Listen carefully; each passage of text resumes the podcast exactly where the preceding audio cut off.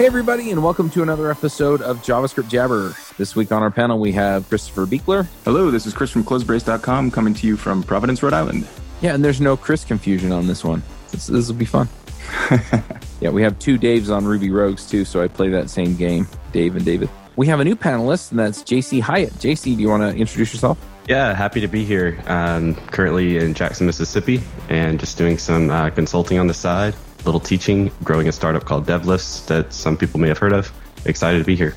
Yeah, I have a DevLifts subscription, and it's funny because I've actually been thinking that I need to update my lifting routine, so I'll probably come back to you guys, ask for some help there. Yeah, man.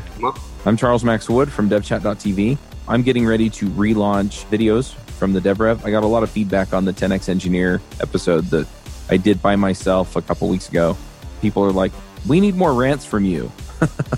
Because on these shows, I try and help our guests shine. And they're like, yeah, you know, you got all animated and stuff. And that was cool. So anyway, thedevref.com. We also have a special guest this week, and that is Jonathan Lee Martin. Hello. One of the things that I have as a goal for devchat.tv is to cover technologies that are up and coming, things that we're probably going to have to deal with on a more regular basis in the future. Some of these include AI, VR, and one of them is blockchain. So I reached out to one of the experts that I knew, Gregory McCubbin, and we pulled together a few other people, and we've started a podcast called Adventures in Blockchain. So if you're looking at blockchain as something that you may want to work in, something that you're curious about learning more about, or something that you just want to keep current on until you have the opportunity to make a career jump and go over and work in blockchain and crypto, then definitely check out Adventures in Blockchain. You can find it at adventuresinblockchain.io. Do you want to give us a quick introduction to who you are and what you do? And yeah, sure. So I'm an instructor and developer. I'm a little bit partial to web technology, so JavaScript all the way. Ruby, once upon a time, it's been a while since my Ruby days, but I kind of credit Ruby with getting me into crafting JavaScript and loving it. I've been writing code for a pretty long time, but just kind of the last 6 years fell in love with teaching and transitioned away from consulting and development to pretty much just focus entirely on teaching. Nice. So yeah, so your primary income these days comes from teaching? Right. In particular, like teaching boot camps. Once upon a time at Big Nerd Ranch, which I understand Amy Knight, who sometimes is one of the panelists on this show, I understand she's got some connections with them. I think that's how I learned about you guys in the first place. We have a few mutual connections through Big Nerd Ranch. Yep. When I was there, I went there to be a consultant, but they also do training there. They do 1 week style boot camps. They do it out in the woods in the middle of nowhere, which is pretty phenomenal. It's a monastic learning experience. And I got there, I started consulting, and I was like, oh man, no, I want to be doing those. I want to be doing those trainings. And so I started training and doing this. This was targeted at like mid to senior developers, so people who'd already been coding for a while. But then I transitioned to teaching career switchers about 2 years ago. I really wanted to teach more. And so I ended up switching to teaching career switchers. And that was like a fundamentally different challenge altogether, doing that over a period of 16 weeks. And now it's no longer if you have the one or two problems, students, you know, it's only going to be a week. You can cope with it. Now it's like you've got 16 weeks to really get personally involved with these students and to take them from nothing to hopefully a junior web developer. That makes sense. I want to push on this a little bit. I mean, we brought you on to talk about functional design patterns for Express.js. And you also mentioned Big Nerd Ranch and Josh Justice, who's one of my co-hosts on React Native Radio. I think that's how we got connected. But yeah, onto the career switchers. So do you run these boot camps, or do you contract for the boot camp that's running? And, you know, you just show up as an instructor for a few weeks. Well, so at Big Nerd Ranch, it was, since those were short duration, that was as an employee. But with the career switchers, that was at a coding boot camp in Atlanta called Digital Crafts. And Digital Crafts is a 16-week program. And so I worked there full-time for a year and absolutely loved it. That was probably one of the most rewarding experiences that I've had.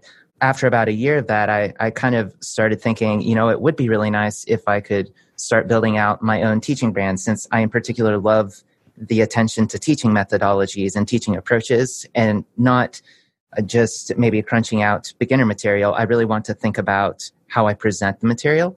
And so I've spent this last year trying to build out my own personal teaching brand and hoping within a year or so to get kind of back on the road teaching those boot camps, but now not necessarily through a company like Big Nerd Ranch or Digital Crafts, but hopefully doing that with my own face.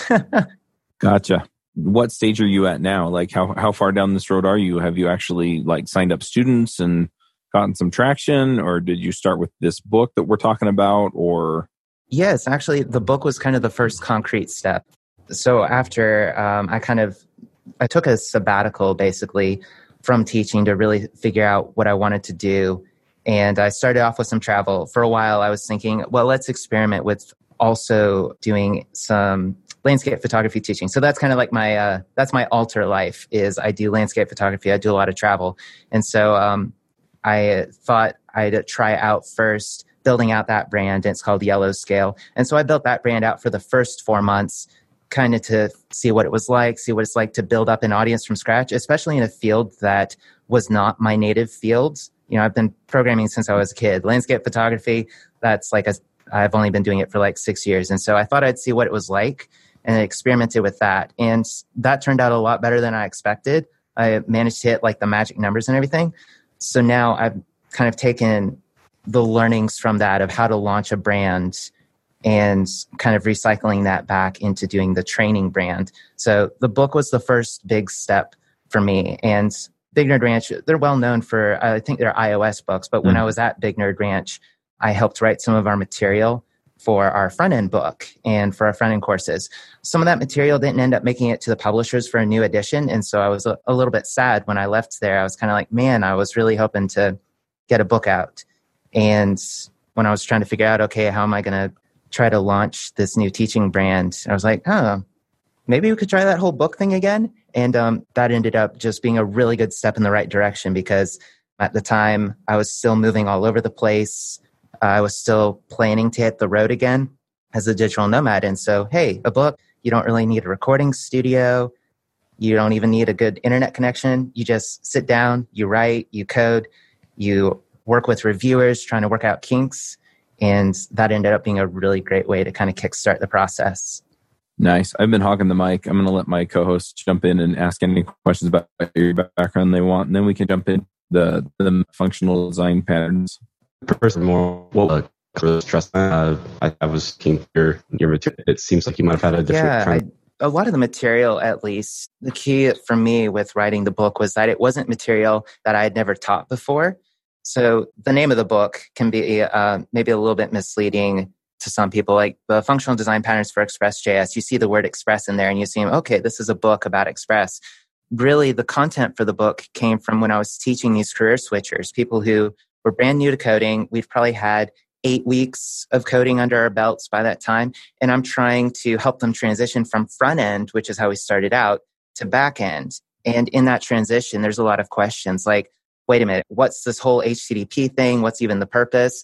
And also in teaching to build with Node, the really cool thing is that you can start from HTTP.createServer and go from there.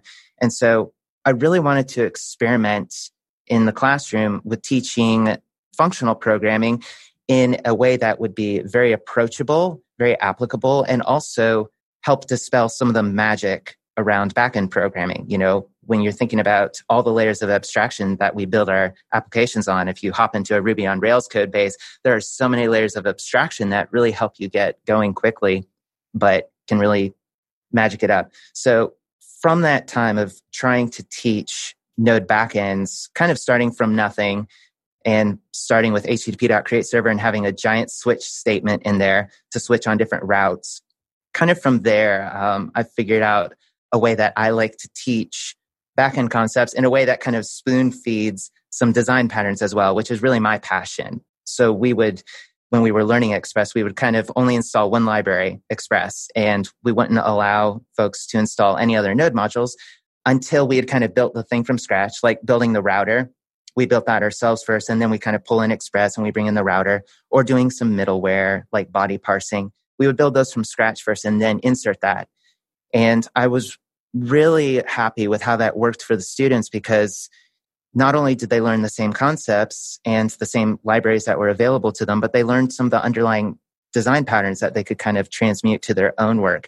And so that ended up being the template for this book, because in teaching Express and Node backend programming that way, I found that it not only appealed to new developers, but also to more mid and senior developers who would really appreciate the design patterns perspective and kind of tearing back the covers to understand how this works. And so I tested that on some senior developers, some folks from some old coworkers from Big Nerd Ranch in particular, who I highly respect.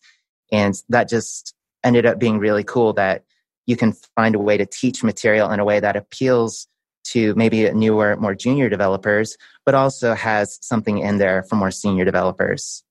I have to say it's appealing to me. I've been working with Express for years, and there's certain parts of it that I know how to use, but don't necessarily have a complete understanding of how they work. It's sort of that black box thing of like, well, you import it and then you use it and you don't worry about that. It's compelling to me to have as much knowledge as I can whenever I'm working with a technology like that, so that I really understand what's happening, because I find that it's really helpful when you're trying to diagnose errors and that kind of thing, if you understand what the system's doing. Yeah, I just want to pile on there. I mean, you know, I've played with Express a bit. Lately, I've been doing a lot of Jamstack stuff. So, you know, I haven't done as much Express as I've been playing with like Vue and Angular. But I'll tell you, like, even then, understanding Vue or Angular or Rails, you get in and it's like, okay, I'm just going to use the abstractions and kind of figure out how to do stuff. And then you kind of hit a point where you understand all of the different pieces, all the different features. And then it's like, okay, well, I feel like there's more here, or I feel like I'm running into this barrier with what I'm trying to do. And then I go learn the underlying JavaScript or TypeScript, or, you know, so I dig into those pieces. The thing that it's built on, you know, with Rails, you know, understanding Ruby, all of a sudden it opens up all this other stuff, right? And it's the same with Express, you know, where you look at, okay, these are the pieces that go in, this is how it's constructed. And then all of a sudden I can, you know, I can prod it a little bit further along, or, you know, move in a little bit different direction with a piece of it instead of just being frustrated. Absolutely. And Express is definitely certainly not the new kid on the block. Most people are probably waiting for it to die off so we can all just adopt Koa, which is my personal favorite. Any consulting project, I love to pull out Koa. The fun thing about something like Express is that it is, I think last time I checked, it's in like 3.75 million code bases on GitHub. It's some insane number. And so it's probably the most popular Node library for the backend, really, really of all time.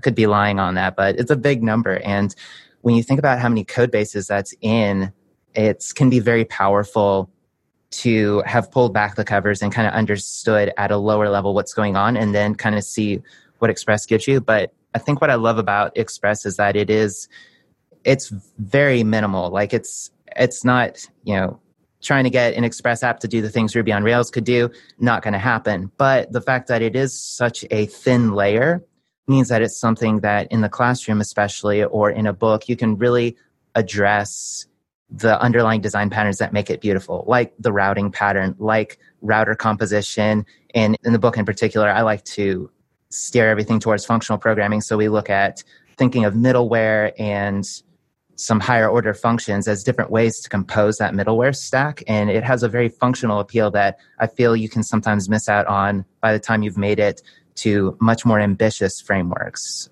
You mentioned Jamstack. I'm trying to remember Happy, some of the other big kids on the block that are really designed for larger scale applications. But it can sometimes be hard, kind of like in Rails, to you build out this application, and then the moment that you need to tear away the covers, you really do spend a long time finally learning the things that you kind of feel like you should have known all along. And so this is just kind of, you kind of learn it from the reverse end.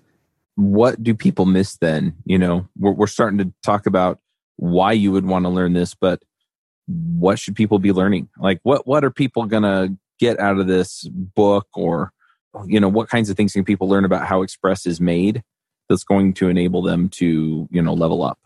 I think more the takeaway is just how far design patterns can take you, as opposed to needing to pull out a very large framework. So in particular, coming from a Rails background where I'm used to building these very large applications and kind of, you know, install all the gems, it was actually kind of freakish at first when I started doing some more ambitious Node backend projects, and I was like, gosh, I'm starting from scratch. I'm having to build this middleware stack from scratch. And that was kind of freaky at first, and kind of in the process of trying to tame these freakishly huge middleware stacks and dealing with the tedium of writing the routes, I kind of started figuring out, oh, wait, these design patterns, whether it be the router pattern or just different functional composition mechanisms, or I'm particular a big fan of higher order functions as a way to decorate routes and functions. In applying those patterns, I was kind of finding, hey, I'm actually building out applications that would have taken me probably a little bit more code actually in Rails to build. So there was like this nice category of applications that fit really nicely into a Node Express style backend. And what was really pulling its weight wasn't so much the libraries I was installing, it was the particular design patterns. And that really stood out to me because I think having come from the Rails ecosystem, and the Ruby world is awesome. It's filled with design patterns, and I learned probably most of what I know about design from being in the Ruby world. But I think what I loved is coming into the Node ecosystem and kind of starting from scratch, not really knowing the terrain at the time. It was more tempting to just pull out some functional programming tricks or trying to pull out some of these design patterns instead, and not trying to go search for every possible Node library that you could install to try to fix the problem. Have you found that Express takes well to these patterns? Did it require a lot of sort of juggling to figure out the ones that works, or is it? It's a pretty, like you said, it's a pretty minimal library, so it seems like it should be open to a lot of different approaches. It is, yeah. It's very unopinionated. I would say that ironically, it does lean a little bit more towards object-oriented style. One of the frustrations I did find actually in writing one of the chapters on the book, we talk about one of the challenges is dealing with exceptions in Express. And this is where Koa just like does so much better once they adopted those first class async functions and everything. But in Express, this concept that you had to have separate middleware for handling exceptions was very frustrating to one of the patterns that I teach. I call it the enforcer pattern. It's basically an authorization strategy where you have, say, 5 routes where you require that the current user be an admin. And so the current user is on the request object. That's a pretty common thing in Express. And you want to essentially wrap that route in a big if-else statement. And you say, if the current user is an admin, go ahead, run the route. Otherwise, fire off a 400 or a 401 or a 403 error. And trying to do that pattern works really nice conceptually, but Express makes it really frustrating because if you have an async function and it throws an exception, the higher order function above it that tried to wrap around it and put this enforcement logic around it is not going to get a chance to swallow up the error and swallow up that response and maybe fire off a 401 or a 403.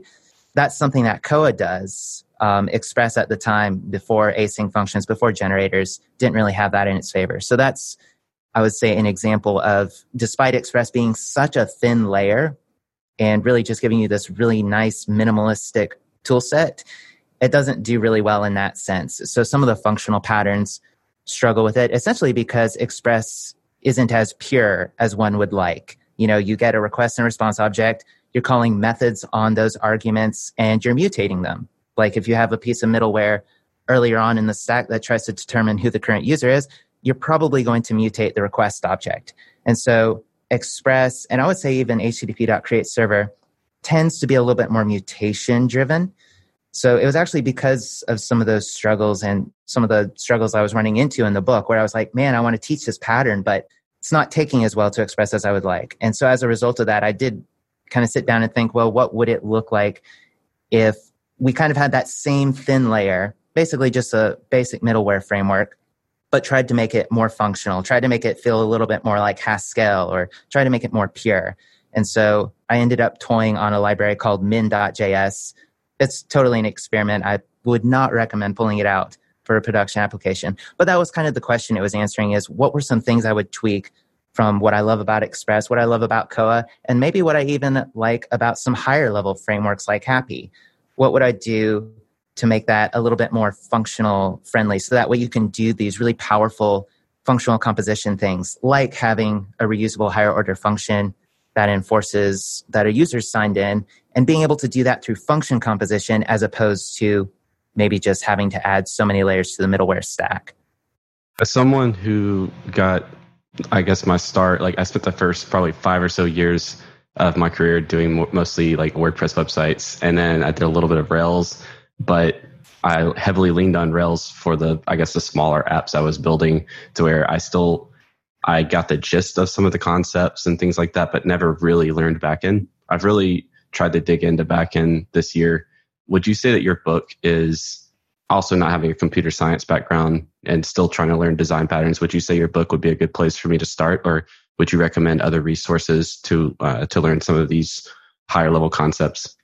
Absolutely. And I think that was kind of the selling point to me when I was trying to figure out how to teach it, is how do you cover it in such a way that you are appealing maybe to mid and senior developers who have maybe even done back-end programming before and already know the concepts. How do you make sure that you're not talking down to them and not patronizing them, but at the same time, not assume too much prior knowledge? And so when I wrote the book, I tested it kind of on 2 audiences, one being folks who had already done back-end development, particularly in Rails and Ruby, and maybe they had experience with something like Sinatra or Padrino. I'm trying to remember, what was the other big middleware or little middleware framework that was really popular? Sinatra and Padrino, or Paladrino, Pomodoro.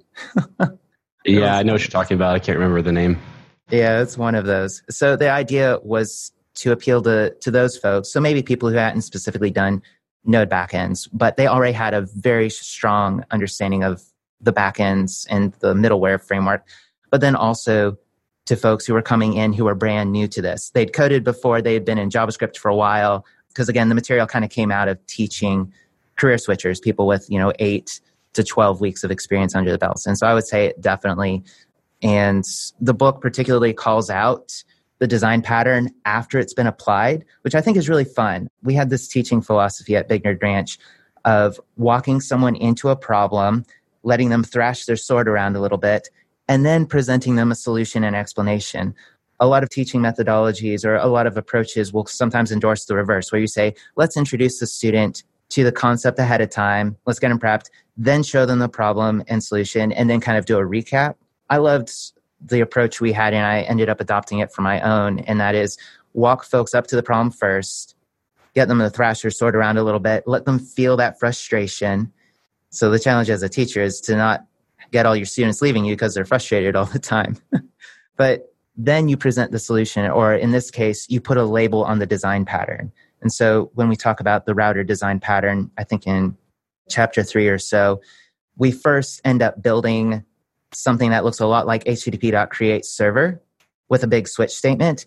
And then we end up applying this refactor where we extract out each case into a data structure like an object. And then kind of once we've gotten the code inside http.createServer to just be a few lines, then we're like, oh, hey, Express is pretty cool. Express has a router, and guess what? We can now delete code. So it's kind of fun. Instead of keeping students from writing code, you always help them delete code.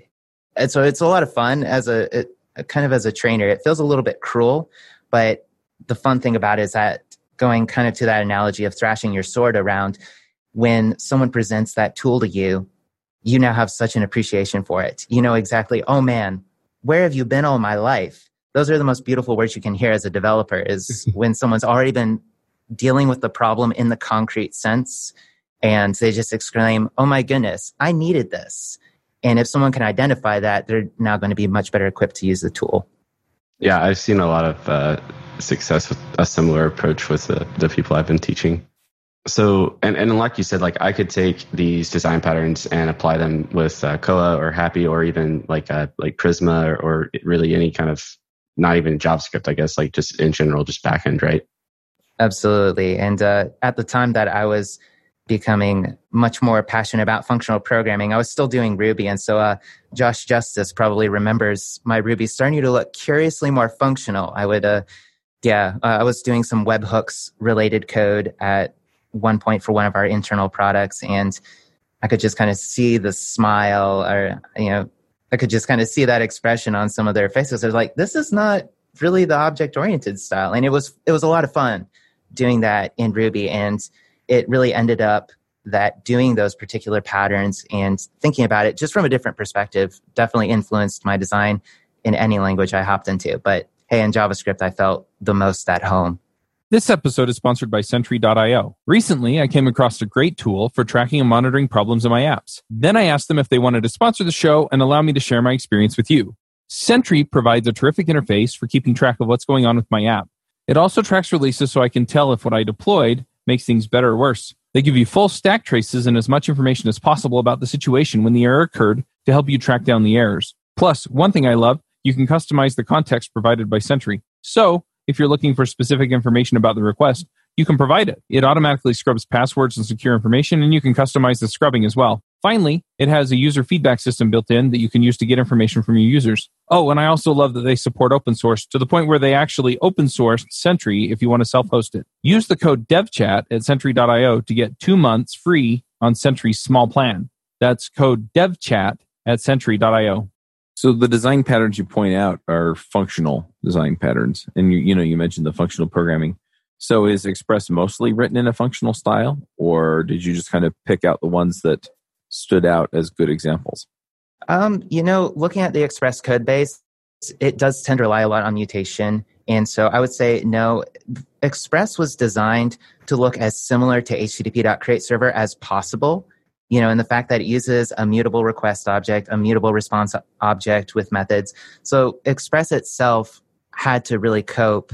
And I don't know the designers personally, so I can't say if this really irritated them or not. Or I suspect that they really enjoyed the object-oriented design.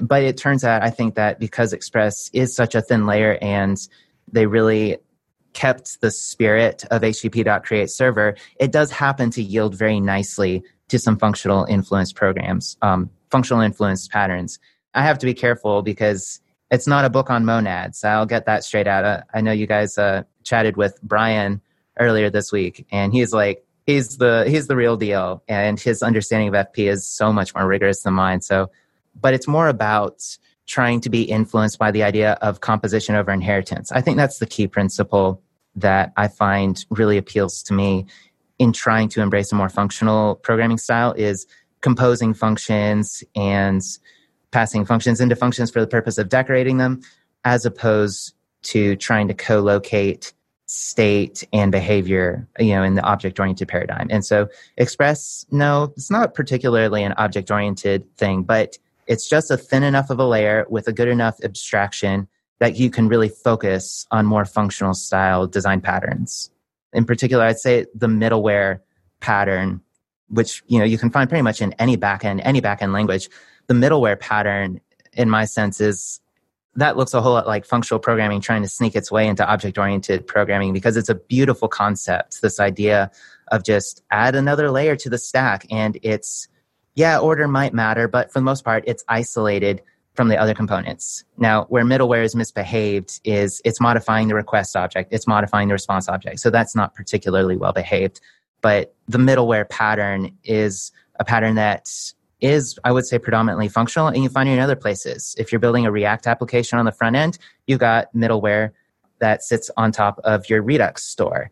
And pretty much anywhere that you're doing some sort of data processing or processing actions, middleware ends up being a very powerful way to decouple the different behaviors into these nice strata. I just bought your book. Sweet. So I actually was just about to ask, have we specified where people can buy this book yet? If so, I missed it. We definitely should make sure that our users know where they can find this, because it sounds like really good information. And like you mentioned, Express is used everywhere. So certainly being able to claim competency in it is going to increase job prospects, if nothing else. It can, until we live in that awesome world where everyone just embraces Koa, which is, I'm waiting for that day. I was originally going to write the book with Koa as the base. And the funny thing is, it actually took very few modifications to make it work with Koa. But maybe we're not quite there yet. There's just so much buy-in. But yes, as far as a place to get it, and actually a publishing process, also interesting story, but the problem is spelling it. So we were having a little conversation earlier about the woes of using your name as your domain name. And the problem is people need to actually be able to spell it to find it. But anyway, it's jonathanleemartin.com. And there's an entry there about the book. I've got it as an ebook, one of the interesting challenges that I faced with the book is coming from Big Nerd Ranch, where we worked on books, we already had a lot of these build tools for how you would build out the book. And I got to work on some of them, in particular, trying to move us to Markdown. At the time, we were using DocBook, which just made me want to tear my hair out. But in building it, I was also kind of curious, when I go to ship the ebook, I wonder what's some fun technology that I can do that kind of shows I'm eating my own dog food. And so I ended up making the site for where you purchase the ebooks from and where you process payments and everything, and it ships out a link. I ended up just making a little Express server for that. And that was kind of fun. Kind of felt a little meta to have a little Express backend serving up ebook links and that sort of thing. Just a quick note for listeners, Jonathan does not have an H in it. Thank you. I actually have yet to meet a Jonathan with an H in their name, so I've been confused all my life. I've known one or two, but yeah. I should also give a shout out to, I'm trying to remember the author's name. I want to say Reginald. I can't remember his last name now. The guy who wrote JavaScript to Launch. That was... Oh yeah, Reg Braithwaite. Yes, that's really the book that got me to fall in love with functional programming to begin with. I just so happened to be reading it right about the time I started teaching boot camps at Big Nerd Ranch, and I ended up reading that book like 3 times. Pretty much every time I would go to teach a boot camp, I'd whip that book out, run through it again. And that kind of slowly started my progressive journey away from Ruby and more object-oriented style into the functional world. And so he's got a free edition of it. I would pay so much money for that book, though, because that just tweaked all the right neurons in my brain to really make me fall in love with it. I ended up testing that book even on my students. And we're talking career switchers, relatively new programmers. And a good portion of them were actually able to really grasp what was going on and fell in love with it.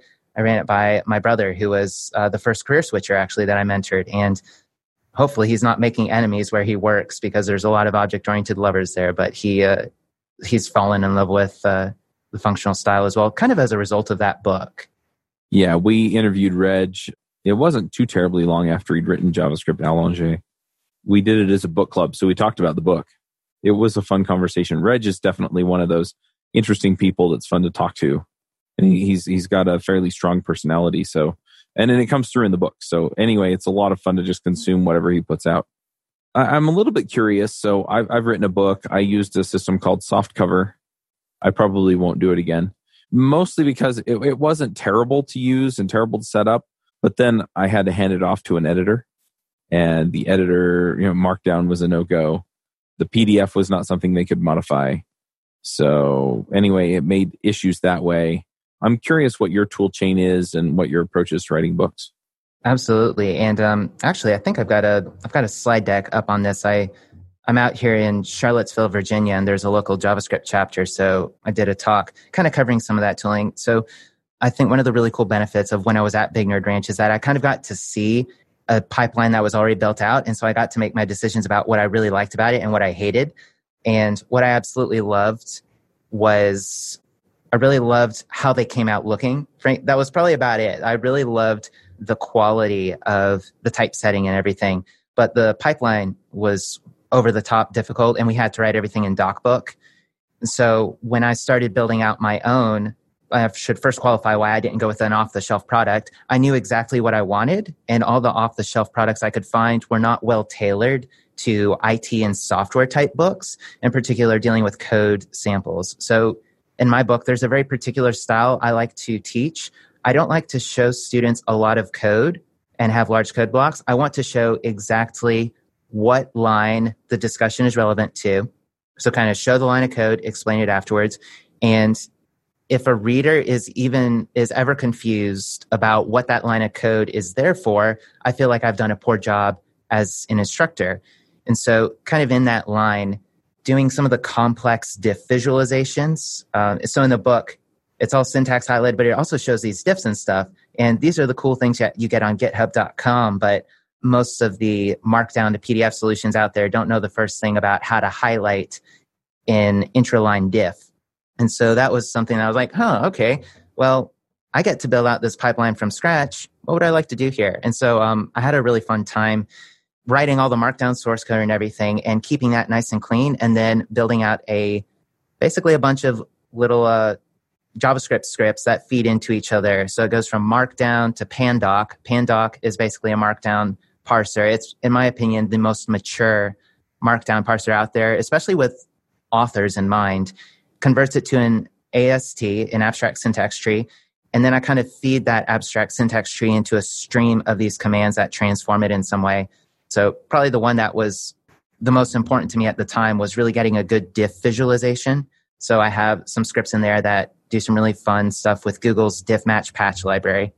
So at the end of the day, normally when you're publishing a book, you've got to have a few different formats. You're going to have an ebook, which is probably going to be an EPUB and a Mobi, Kindle's version.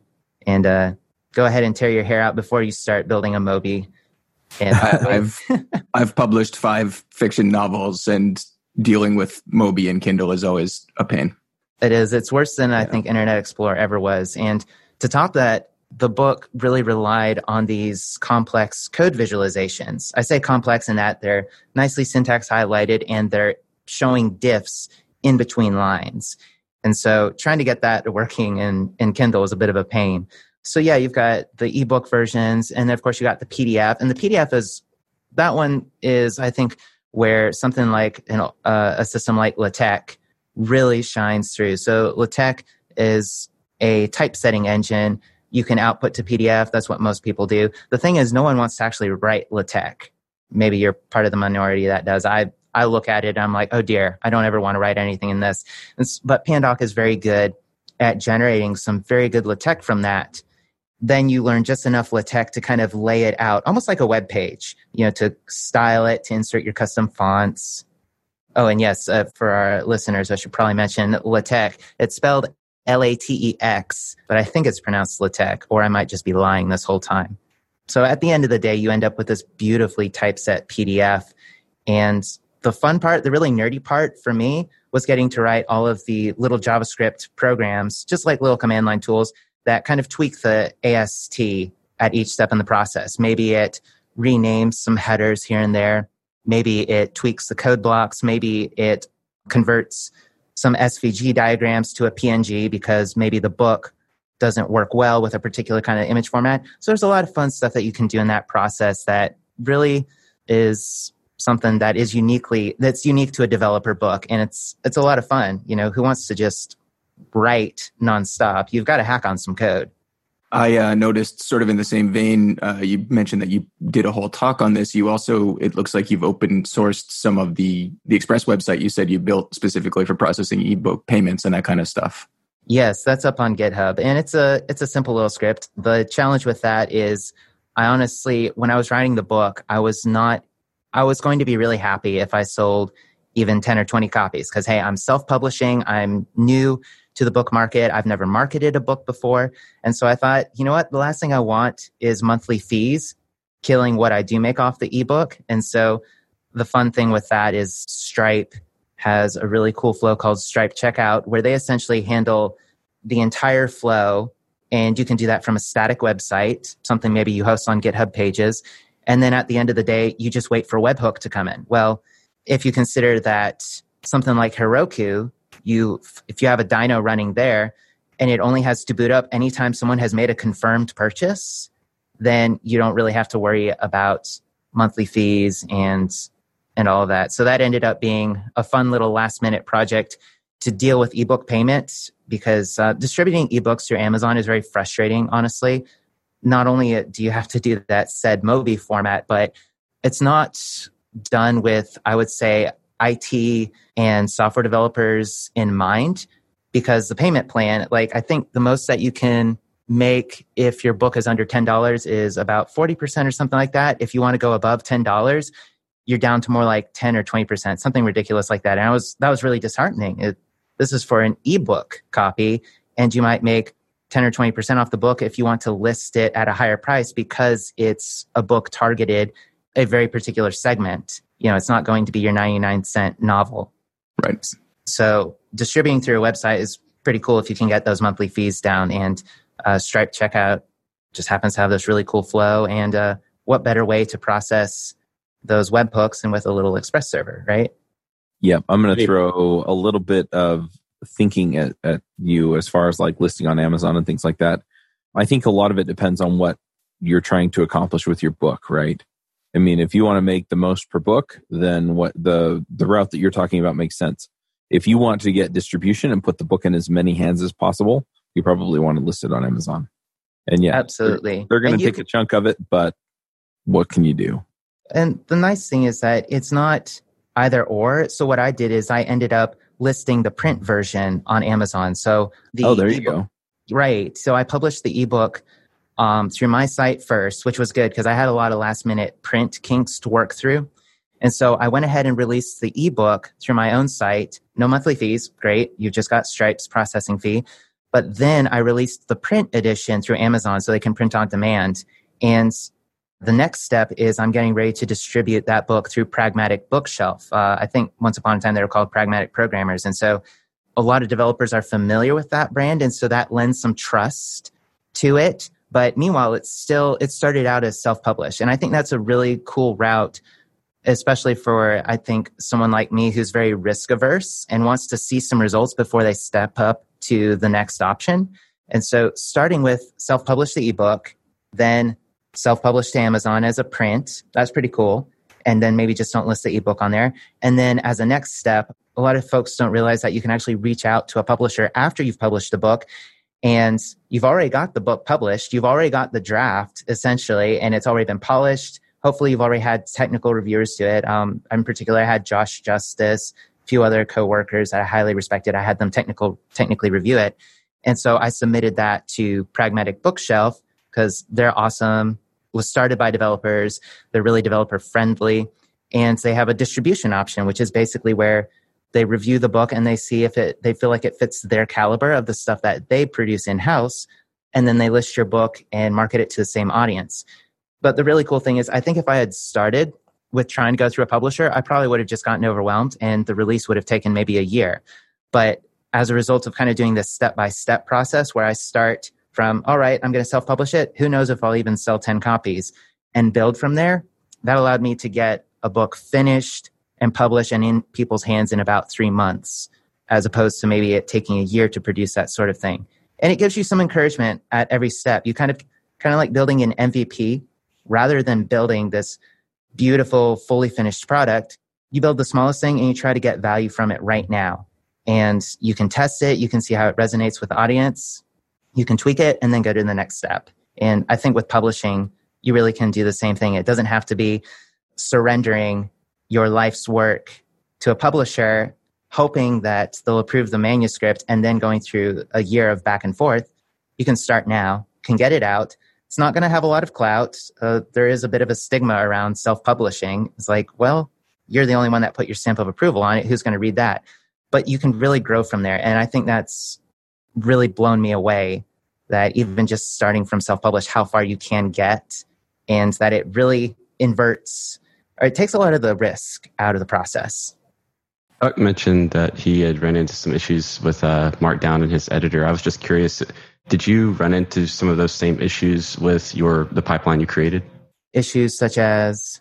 Well, I think he had mentioned that the editor didn't support Markdown or something like that. So as you went to move to a print publication, did you have any issues with the publisher not being able to use Markdown or how did that work? My issue specifically was I hired somebody to do a copy edit and they weren't equipped with anything that would allow them to edit things, and they weren't familiar enough with Markdown for me to just hand over the raw book.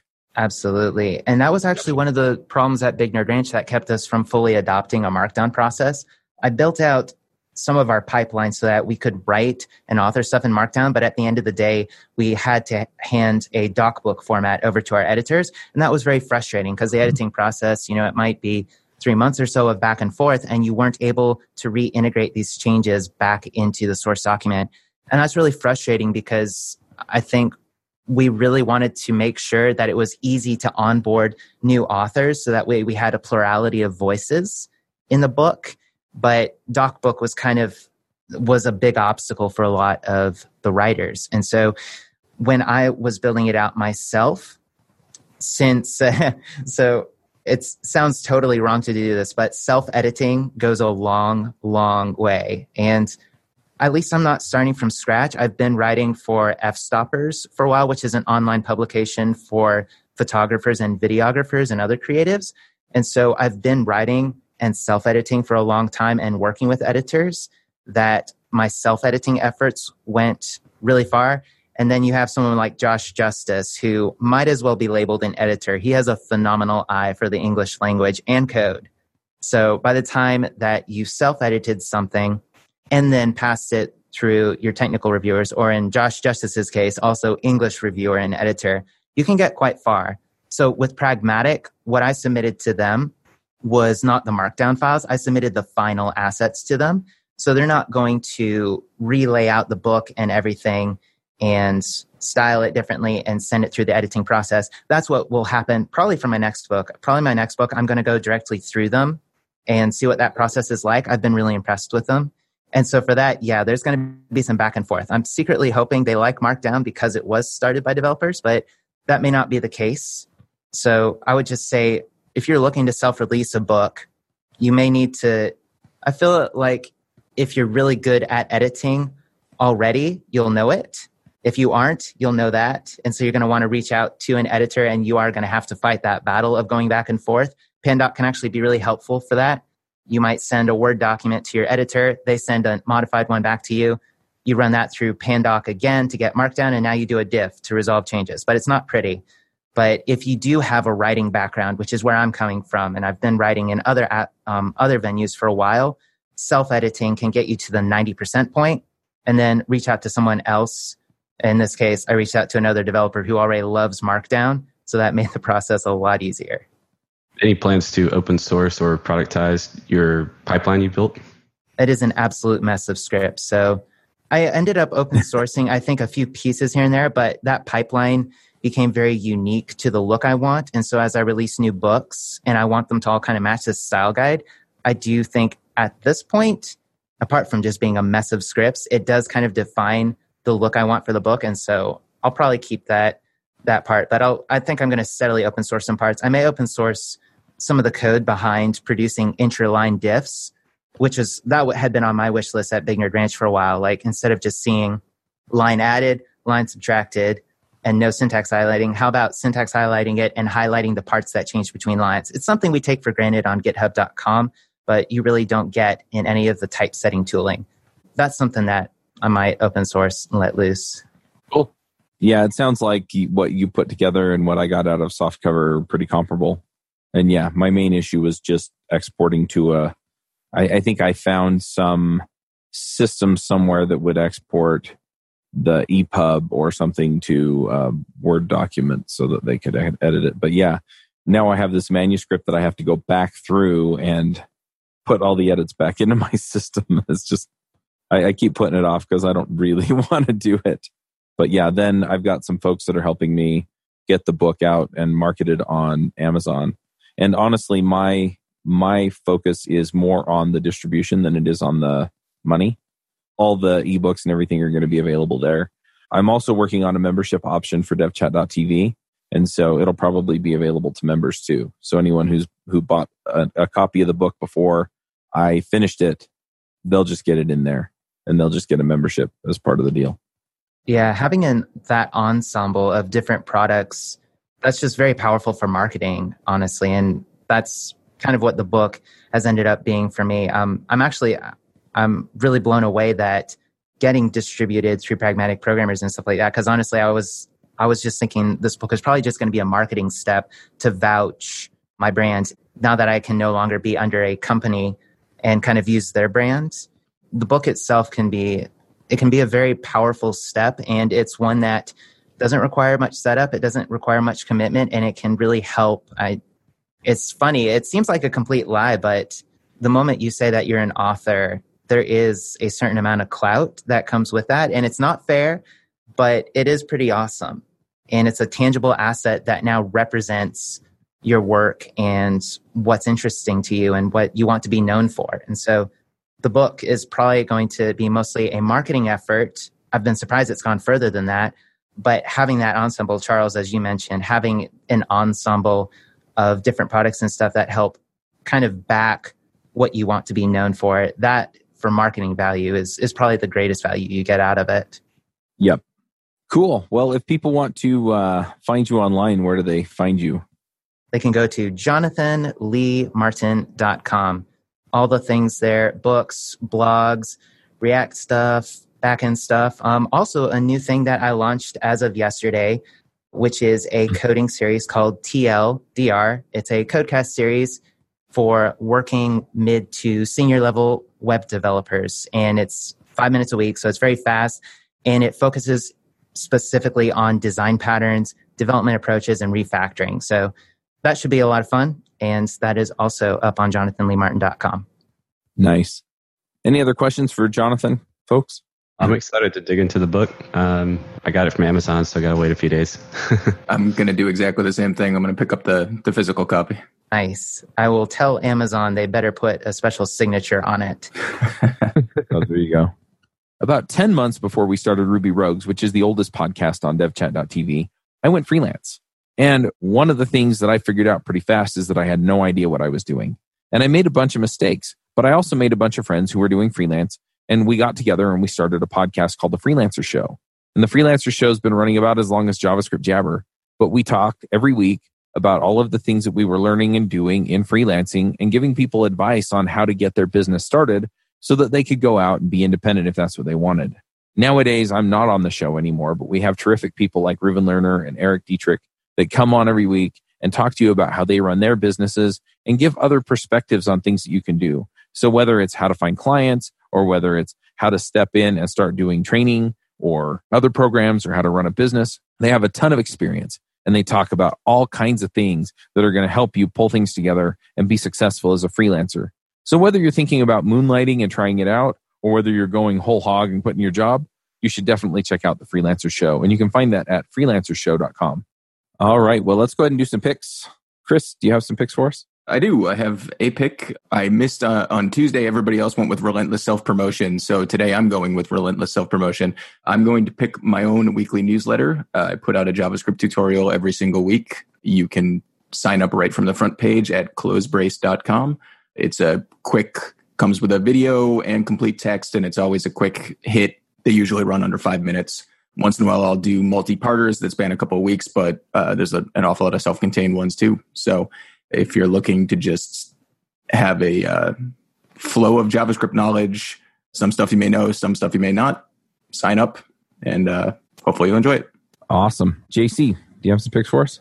I recently got I realized my phone was kind of dying throughout the day, and then I would have to try to find like a cord and my phone on the other side of the room or have like a random cord on my desk and stuff. So I looked into options for that and found this mouse pad that has wireless charging built in. It's on Amazon. It's like $40, I think. It's by a company called Corsair. It's been really, really awesome. It's got like a little hub in it, and the wireless charging, like even if you don't have a wireless charging enabled device, it has little adapters that you can connect to the device, and then the adapter will wirelessly charge. So I've been really pleased with that. Been using it for about a month. Awesome. I'm going to jump in with a few picks. I've been playing with some green screen stuff. I'll put a link to that in the show notes. I've got this frame behind me. It's funny because on Zoom, with the lighting and everything else, I'm showing up as like this heinous color of pink. It's bubblegum pink. I know. It's really weird. And I don't know if it's the green behind me and it's trying to balance it out or if it's because the light's above me. But I'm figuring that stuff out. So yeah, it's just part of the DevRev thing that I've been playing with. But yeah, I'm pretty happy with the setup. I think I have to figure out how to make it all balance out. And so I'm digging that and playing with that. I'm just looking around my desk to see if there's something else that I want to pick. The only other thing that's kind of new in my office space is I got a new whiteboard. You can get these little magnetic baskets that'll hold all your markers and stuff on Amazon.com for super cheap. And so I'm really digging that. And now that I mention it, I think in the last episode, I said I was going to pick some children's books that I'm going to be reading to my kids. When I was in like third grade, our teacher read these books. They're Mrs. Piggle Wiggle books. They were super fun books. And so anyway, they should show up today. And so I'll probably wind up reading those to my kids. And they're a fun series of books. And basically it's kids misbehave. So the parents hire Mrs. Piggle Wiggle and then she comes in with magical, non-conventional means of getting them to behave. And so, like, one kid won't bathe, and so when the kid's asleep at night, she comes in. She tells the parents, don't make them bathe. And so after like a week, she comes in and she sprinkles seeds all over them or something. And then, you know, they're so dirty that the seeds sprout. And so it's interesting, right? So they live with consequences like that. Or, you know, a kid lies and, you know, so she has some magical solution for that. Anyway, they're terrific books. And I think they were written in like the 50s, but they are super fun books. And so, yeah, I found them on Amazon and I'm excited to be reading those to my kids. Jonathan, do you have some picks for us? Oh, yes. If you aren't already following and reading Eric Elliott's stuff, he is a phenomenal writer, and he writes in particular about functional programming. But what I love is that he writes about it from very much a production code base perspective. And so I feel like every time I go and read one of his things, I just sat down that day and said, ooh, this is a thing. And so a lot of the TLDR episodes I'm working on now, I feel kind of like, I've been beaten to the punch. Eric Elliott is already the genius here. So if you're not already reading his stuff, that's like, you could basically make that a daily devotion. I love reading his stuff, and I'm trying to indoctrinate as many people as possible with his posts.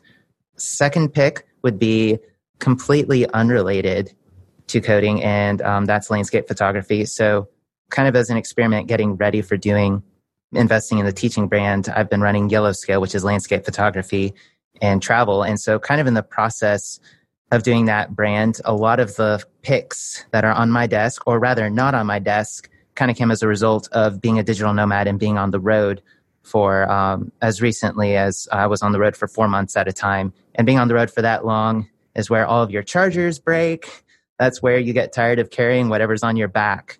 And so as part of trying to do landscape photography on the road for that long, I had a lot of fun technology picks and stuff that also bit the dust pretty quickly. So anything from travel clothes to really cool chargers. I don't know if you guys have seen the Energia charger for MacBooks, and it's like tiny. It's supposed to be the size of a shot glass, and it supplies a full 65 watts or whatever it is. So yeah, lots of fun equipment like that. I keep that all on a packing list that I do for my landscape audience, but it really applies just to anyone who travels a lot and is tired of lugging around tons of stuff.